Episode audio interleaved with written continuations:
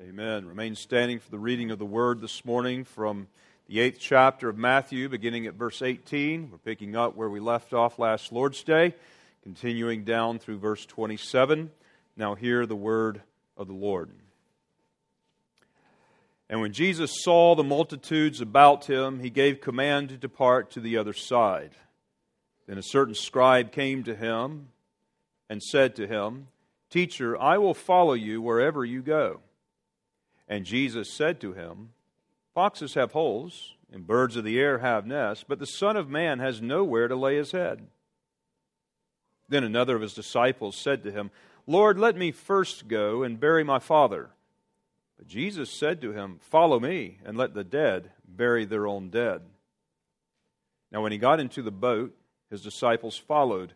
And suddenly a great tempest arose on the sea, so that the boat was covered with the waves but he was asleep. Then his disciples came to him and woke him, saying, Lord, save us, we are perishing. But he said to them, Why are you fearful, O you of little faith? Then he arose and rebuked the wind and the sea, and there was a great calm. So the men marveled, saying, Who can this be that even the wind and the sea obey him? Our gracious Father, as we come this day, needing to be revived in our spirit with the gospel of grace, we confess we too are fearful people of little faith. And we pray that through the preaching of this message and the hearing with our hearts of faith, that you would strengthen us, that, that we would please you on the inside as much as on the out. And we ask that your Spirit would attend these things and apply this truth to us liberally, showing us the specific application. And Lord, we pray even for the author of the song that we just sang, that you would bring true repentance and salvation to this man who's written so much beautiful music, so tremendous in text, and yet who is not a true disciple. So we pray that you would help us this day to be mindful of those around us, to those who need Christ, but also to take an inventory ourselves, that we would look at ourselves and face the issues of every would be disciple. And we pray this in Jesus' name. Amen. You may be seated.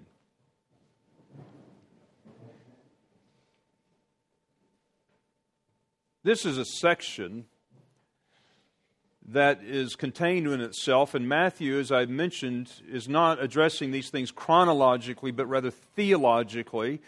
And he has identified this section as a whole. We have three parts to it. This follows on the heels of three miracles in chapter 8. And as we consider what is before us, we need to consider what every disciple and every would be disciple will have to face regarding issues when it comes to following Jesus. So, whether you're a fairly committed follower of Jesus or whether you are uncertain about this or whether you are weak or not even a follower at all, you have to consider some issues this morning that we all must face.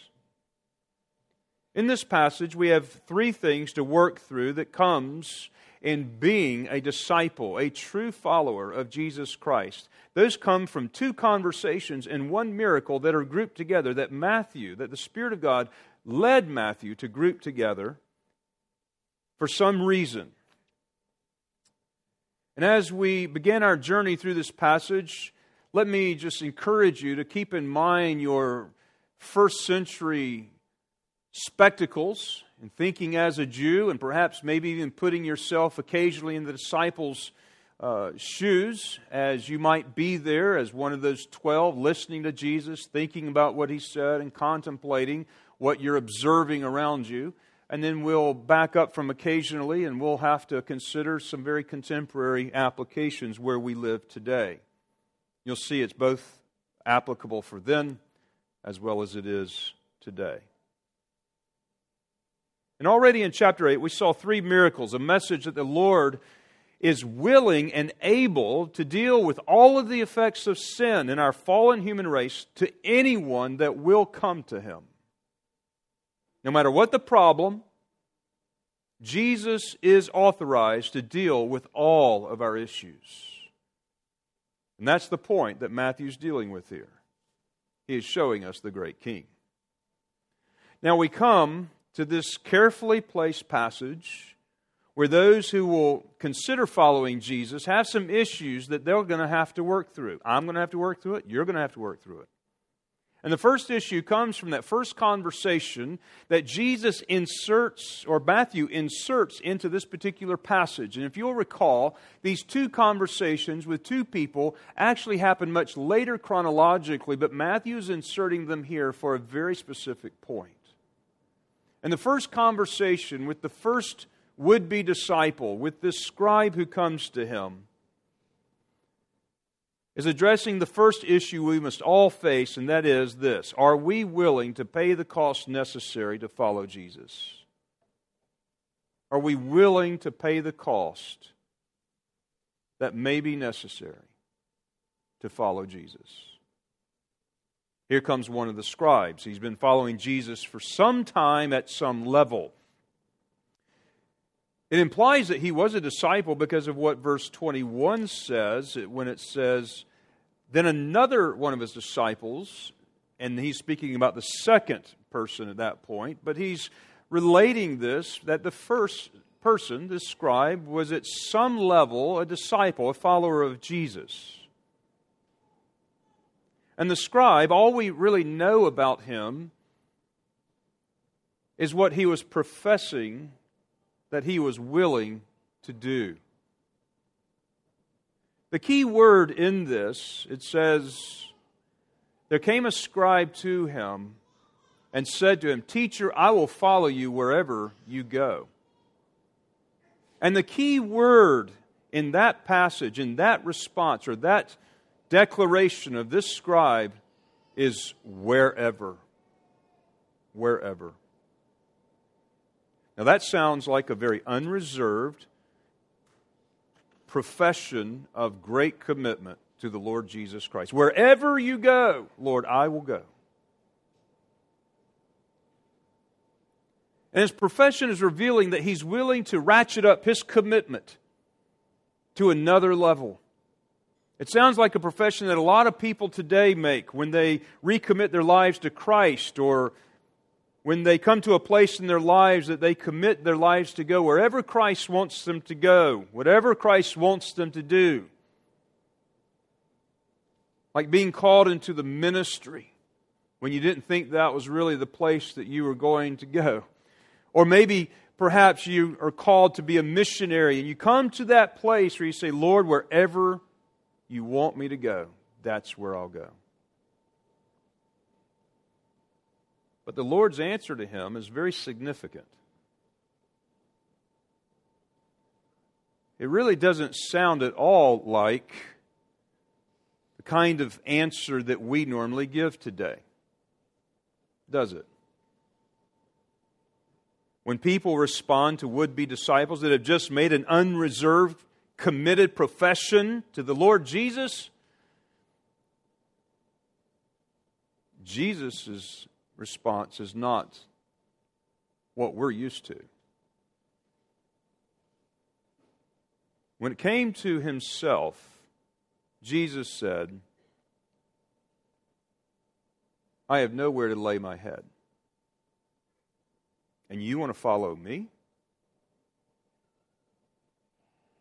Now, that does not mean that Jesus did not have a place to sleep. He wasn't saying he had no shelter or any friends that could provide those things.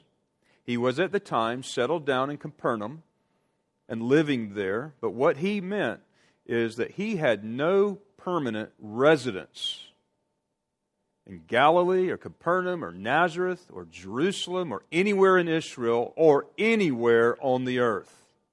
He had no permanent residence here. And that response raises the issue that we must all grapple with if we are to be a true disciple of Jesus Christ. And the issue is how far are you willing to go to be his follower? The most this scribe could ever imagine was wherever, Lord. But what if you get there and then you discover that you don't have the normal kind of provision that really is common to everyone else, even to the, the common Christian?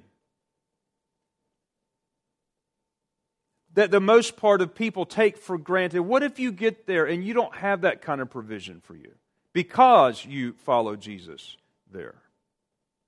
That even the beasts of the field and the animals of the forest and the, the birds in the trees have even more for their comfort in comparison than what you may have. Now, are you willing to be a true follower of Jesus? a deprivation that might occur to you, even in comparison with those creatures around you, that you don't even possess what they possess. Are you willing to go to that extent? It's not just wherever, but to what extent. And that response of Jesus raises a question that we all have to grapple with. At what cost are we really willing to be a disciple of Jesus Christ? That's the issue. Sometimes following him does require people to be put in unusual circumstances that are not keeping with the norm. He called Abraham away from his country into a foreign land that he did not know where he was going. He did not have permanency there, and he would be a pilgrim to this foreign land, and he was called away from his own family. He calls Isaiah in a very difficult time, in a very difficult circumstance, to a very difficult people. And he says, Isaiah, I am calling you, and you're not going to have much success in your ministry. But that's what I want you to do. So, by the way that you see it, and by the way people will measure it, it won't seem very significant. In fact, it may even seem like a failure. But in my eyes, that's exactly what I want you to do to follow me. The Lord wants each of us and every would be disciple to face that very fact, to grapple with that issue. In our evangelism and in our teaching and in our discipleship, it is critical that we come back to emphasizing the kinds of things that the Lord Himself emphasized. He was not calling people to an easy discipleship, nor a quick and uncalculated decision.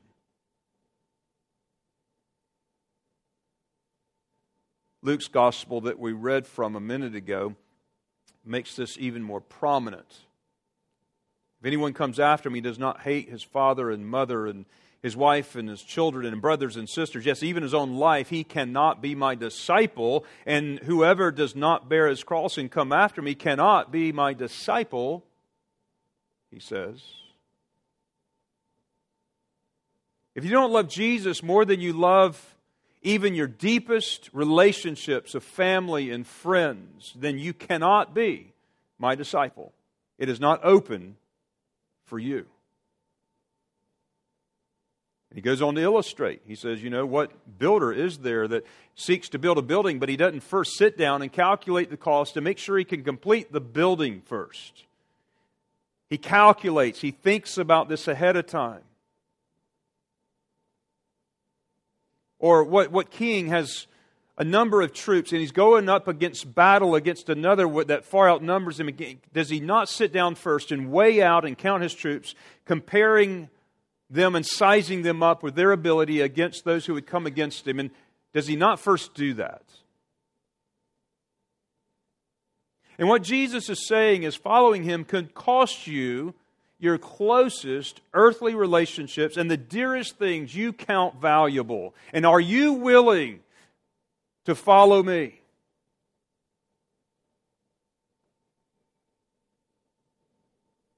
And it really does work that way, people. Luke 14 33 goes on. So likewise, whoever of you does not forsake all that he has cannot be my disciple. See, this is anything but what we're hearing today in modern evangelism and modern discipleship and easy professions and easy believism. What he means by that statement is not that you must take a vow of poverty and divest yourself of everything that you have. He's clearly talking about a willingness to leave behind everything that would be disciples professed, that, and he was prepared to do so. In fact, what you need to do, and every would be disciple needs to do ahead of time, is just count everything that you have as but loss. Everything. Do it right now, up front, before you even start down the path. And then, if following the Lord, it becomes apparent that in order to do His will, you have already counted those costs and you've come to the conclusion ahead of time with full view of the price that's required, then you're prepared and ready by the grace of God to give up whatever you need to give up, to go wherever you need to go, to do whatever you need to do, and to live at whatever means and whatever level He's called you to be. Now, now we're not talking about missionaries. We're not talking about pastors. We're not talking about elders and deacons and servants in the church. We are talking about anybody who wants to be a true, true, genuine disciple or a Christian.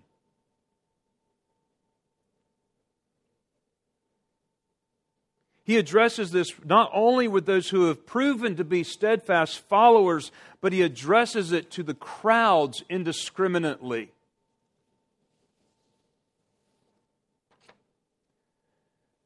J.C. Ryle, who was an Anglican minister, says this Nothing has done more harm to Christianity than to fill the ranks of Christ's army with every volunteer who is willing to make a little profession.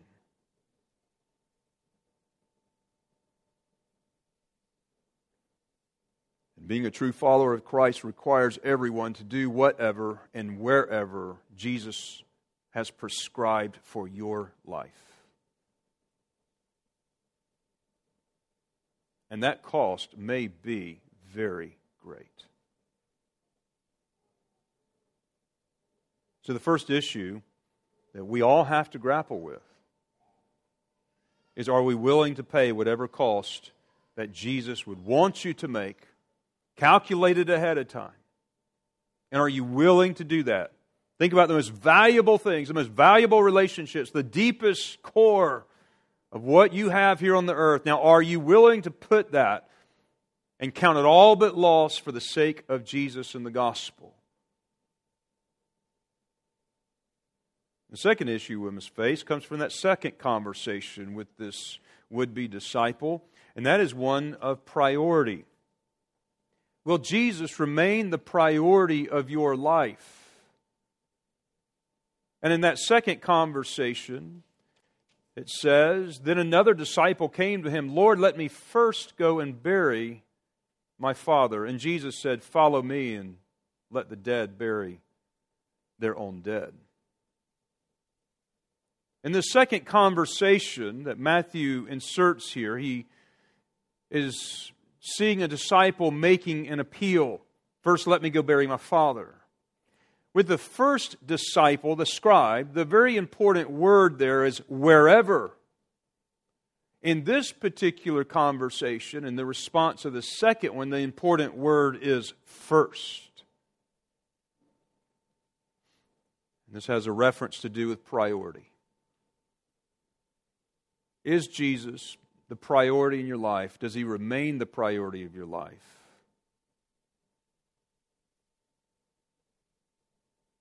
And that's what the issue is that we all have to grapple with that is brought now forward. And the Lord's response was interesting. We really don't know the state of the situation here. We just hear a simple response. It could be that the man's father had just deceased, and in that day, a very quick burial would have taken place. So, if that were the case, the man would be appealing for just a short time to go and let me care for that. But that is unlikely. More likely is it that the man was still living and the request was for him to care for his father in the last years or even days of his life. And then, as the duty of the son to the father, he would bury his father. When I got all these things out of the way, then I would come and follow you, Jesus. And that, if that were the case, then the man was thinking, okay, now I'm released from all of my responsibilities. But either way, there was a delay that was first requested. And in the man's mind, here the priority was his father. Now, the Lord has already said that there are times that you must demonstrate that the Lord is first and the first love of your life, even to those closest earthly relationships. And in that context, what is the priority? Our Lord's response is really unexpected and quite amazing, especially in light of the clear teaching of the Bible that charges children with the responsibilities even of their aged parents. Children were always to honor their parents not just when they were in their homes, but always, even to the dying day. And as we see from 1 Corinthians chapter 5, a passage that describes to us and informs us regarding our responsibilities to our parents. We are to provide for their material needs and even for a widow in our own family. And if you have a parent that is destitute and you are the child. You must first come to practice a godly piety by tending to your family and providing for your parents in return for what they have done with you.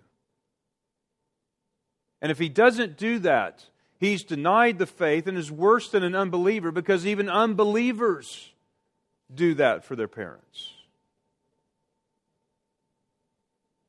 And that is the will of God for us. And what is apparent from Jesus' response that he gives to this second disciple that comes to him is that there are times when people will be asked to set aside earthly ties for the sake of following the Lord and his will for their lives.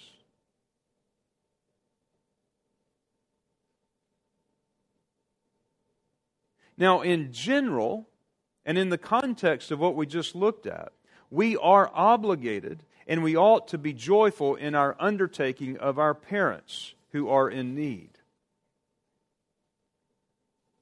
But nevertheless, there are times when we have to allow the dead to bury their own dead. Now, a dead person can't go bury another dead person. Jesus is actually here speaking figuratively. He's speaking of lost people and for lost people, their earthly concerns are their only felt obligation.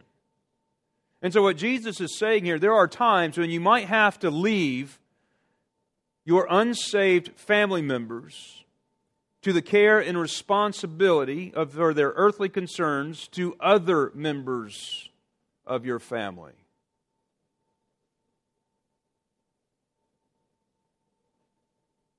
Now, that's a lot to take in, especially in light of the very clear teaching of what Jesus tells us our responsibilities are to honor our parents.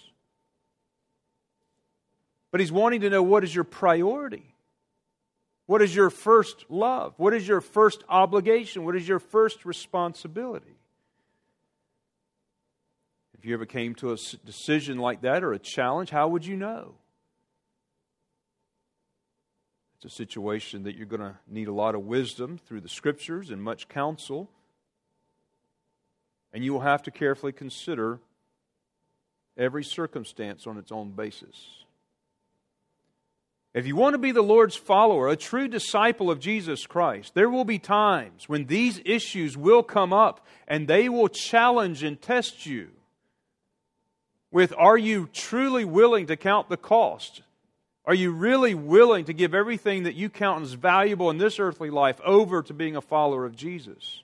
Are you really willing to even put Him as the first priority above all of your earthly cares and responsibilities, and He becomes the priority no matter what? If you're not willing to do that, you are not a true disciple of Jesus Christ.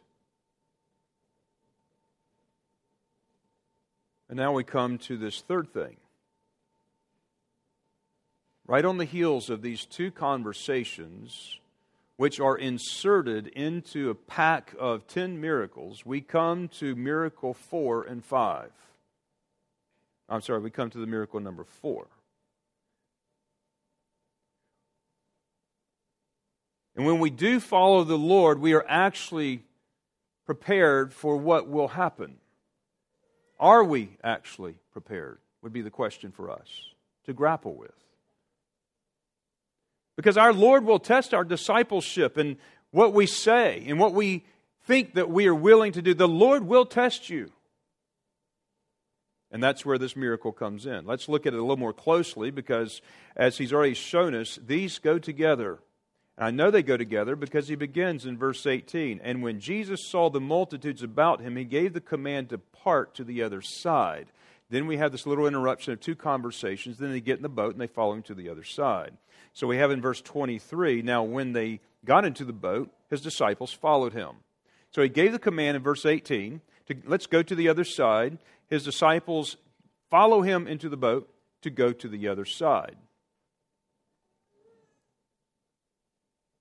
Now, the Holy Spirit wants us to know, in the way that He's inserted this in Matthew, that the Lord was giving orders to His disciples. See, if you look at verse 18 again, it says, And when the Jesus saw the great multitude, He gave the command to get in the boat to go to the other side. And everything that follows in this incident with Jesus and his disciples rises out of obedience to the Lord's command when he gave those orders. So the disciples got into the boat and they followed him. We know that some of these disciples were fishermen, but not all of them. Perhaps there was even one or two who didn't like boats. Maybe some who couldn't swim. Maybe that's true of some of you. Maybe you don't like boats. Maybe you can't swim. Maybe someone wants to take you in a boat out on a tempestuous Atlantic Ocean to travel three hours to go to lunch rather than taking the intercoastal waterway, which is more smooth. I don't know. It's a likely scenario. That really wasn't the issue. These people, there are people today, in fact, I know of pastors today in the Lord's pastoral ministry and their wives who will not get on an airplane to go do the Lord's ministry and to do the Lord's work because they are afraid of flying. Now, being afraid of flying is not the core issue, but the will of Jesus is. And if it is the will of Jesus for you to get on a plane to go serve Him somewhere, and that's what you have to do, then you have to do it. The command comes forth, and a true follower of Jesus is doing what He has commanded. So they all got into the boat. And then verse 24 said, And suddenly a great tempest arose on the sea, so that the boat was covered with the waves. And you can just hear the conversation now. See, I told you, I knew this was going to happen. That's exactly what I was afraid was. We're all going down.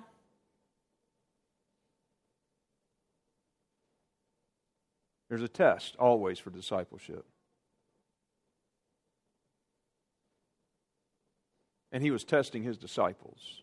There's a little quaint phrase right at the very end of that verse that we often overlook and we skip over it without really contemplating. We rush past it, and it says there, but he was asleep. Now, either he fell asleep really fast, or else there was a little bit of time being out on that boat before that storm came up. But what was obvious is he was probably very tired and exhausted from the previous day's ministry and, and the long hours of serving. And he was asleep, but his disciples were not. And yet, nothing could have displayed his humanity more in that hour, in that place, than that, that he was sleeping. Nothing is more apparent of our weakness and our vulnerability than when humans are sleeping. In fact, when we're sleeping, we almost look like we are dead. And that demonstration of his humanity is the greatest possible contrast to what we see next. And then the disciples came to him and woke him, Lord, save us. We are perishing. And then we see our Lord's response to them. And our Lord's response tells us something about their emotional state and something about their spiritual state. And he says, Why are you fearful, O you of little faith? Emotionally, he saw that they were fearful, and spiritually, he saw that there was only a small amount of trust in him at this point. And the Lord questions that. Questions it in a way that is a rebuke. And what we have is a response that is both, on the one hand, exemplary and yet also a negative illustration. It is exemplary in that they, they did go to the right person and for the right thing. And they knew who to go to. And they knew what to do. But negatively, on the inside, and God knows our emotional and our spiritual states. And God knows your emotional and spiritual state when you are dishonoring to who He is.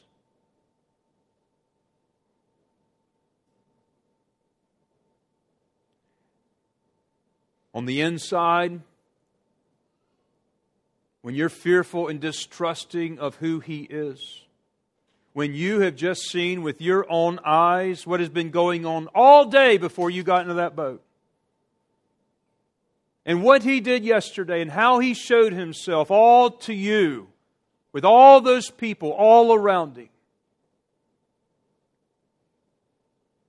And I have seen, and you have seen him handle every situation that came to him and that we encountered. And now you're fearful and distrusting. It's possible for me to be a pastor and for you to be a parent. And on the outside, you do the right thing, but on the inside, you are displeasing to God.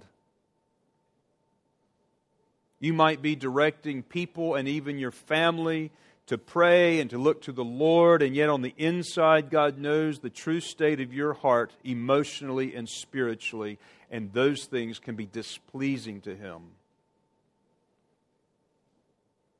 For who he is. So, verse 26 But he said to them, No, yeah. Then he arose and he rebuked the winds and the sea, and there was a great calm. Now he speaks now. He turns from speaking to the disciples, and then he turns in his gentle rebuke from the disciples to a commanding rebuke over the wind and the waves. And that rebuke, which immediately brought a perfect calm over the sea and the waves, gives rise to the question what manner of man is this?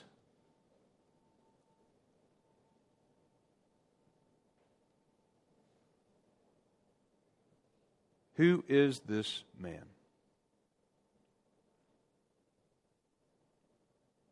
They knew he was a man.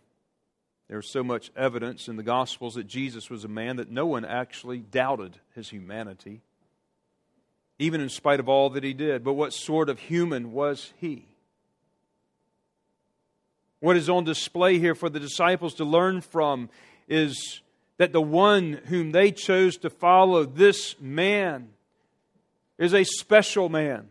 He is different than any other kind of man. And when God finally did answer Job in his misery and complaint in that chapter that we read shortly ago, he asked Job, with the rhetorical questions that imply only one answer. Or who shut the sea with the doors when it burst forth and issued from the womb? When I made the clouds its garment and the thick darkness its swaddling, when I fixed my limit for it and set the bars and the doors, and then I said, This far you may come, but no further, and here your proud waves must stop. Who was that?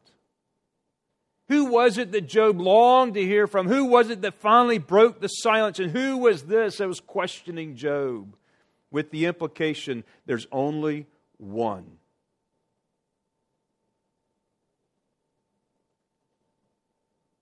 The point that God was making to Job is that God knows about all these things in his life. God is in wisdom have chosen this path for Job. And there's so much more that Job cannot see that he does not know that we have been privy. That God not only creates everything that is, but he also controls everything that is. And he's intimately involved in his creation, bringing it about exactly what he had planned. And here is Jesus. He is a man unquestionably, but now he stands up and he utters the command for the wind and the waves to obey him, and they do. And it is evident that this is no ordinary man. So, as we come to the end of this message, there are four things for us to consider. And the first is this Are you willing not only to count the cost of what it may take to follow Jesus, but are you willing to pay them if and when He asks? Even if it means parting from your closest earthly relationships. Can you just go ahead and calculate right now and count it all but loss? To follow Jesus. The second issue that we need to grapple with is this Are you willing to keep Jesus the priority in your life? He might have taken you through a, a difficult trial and, and you relied upon him because you cry out to him and you saw that he saved you and provided for you and brought you through. Now you're on the mountaintop and everything is going well. Will you be faithful in keeping the priority of your life then? Over all that you have, over all of your expectations, over all your earthly possessions and lifestyle? Are you willing to put Him the priority over your lifestyle?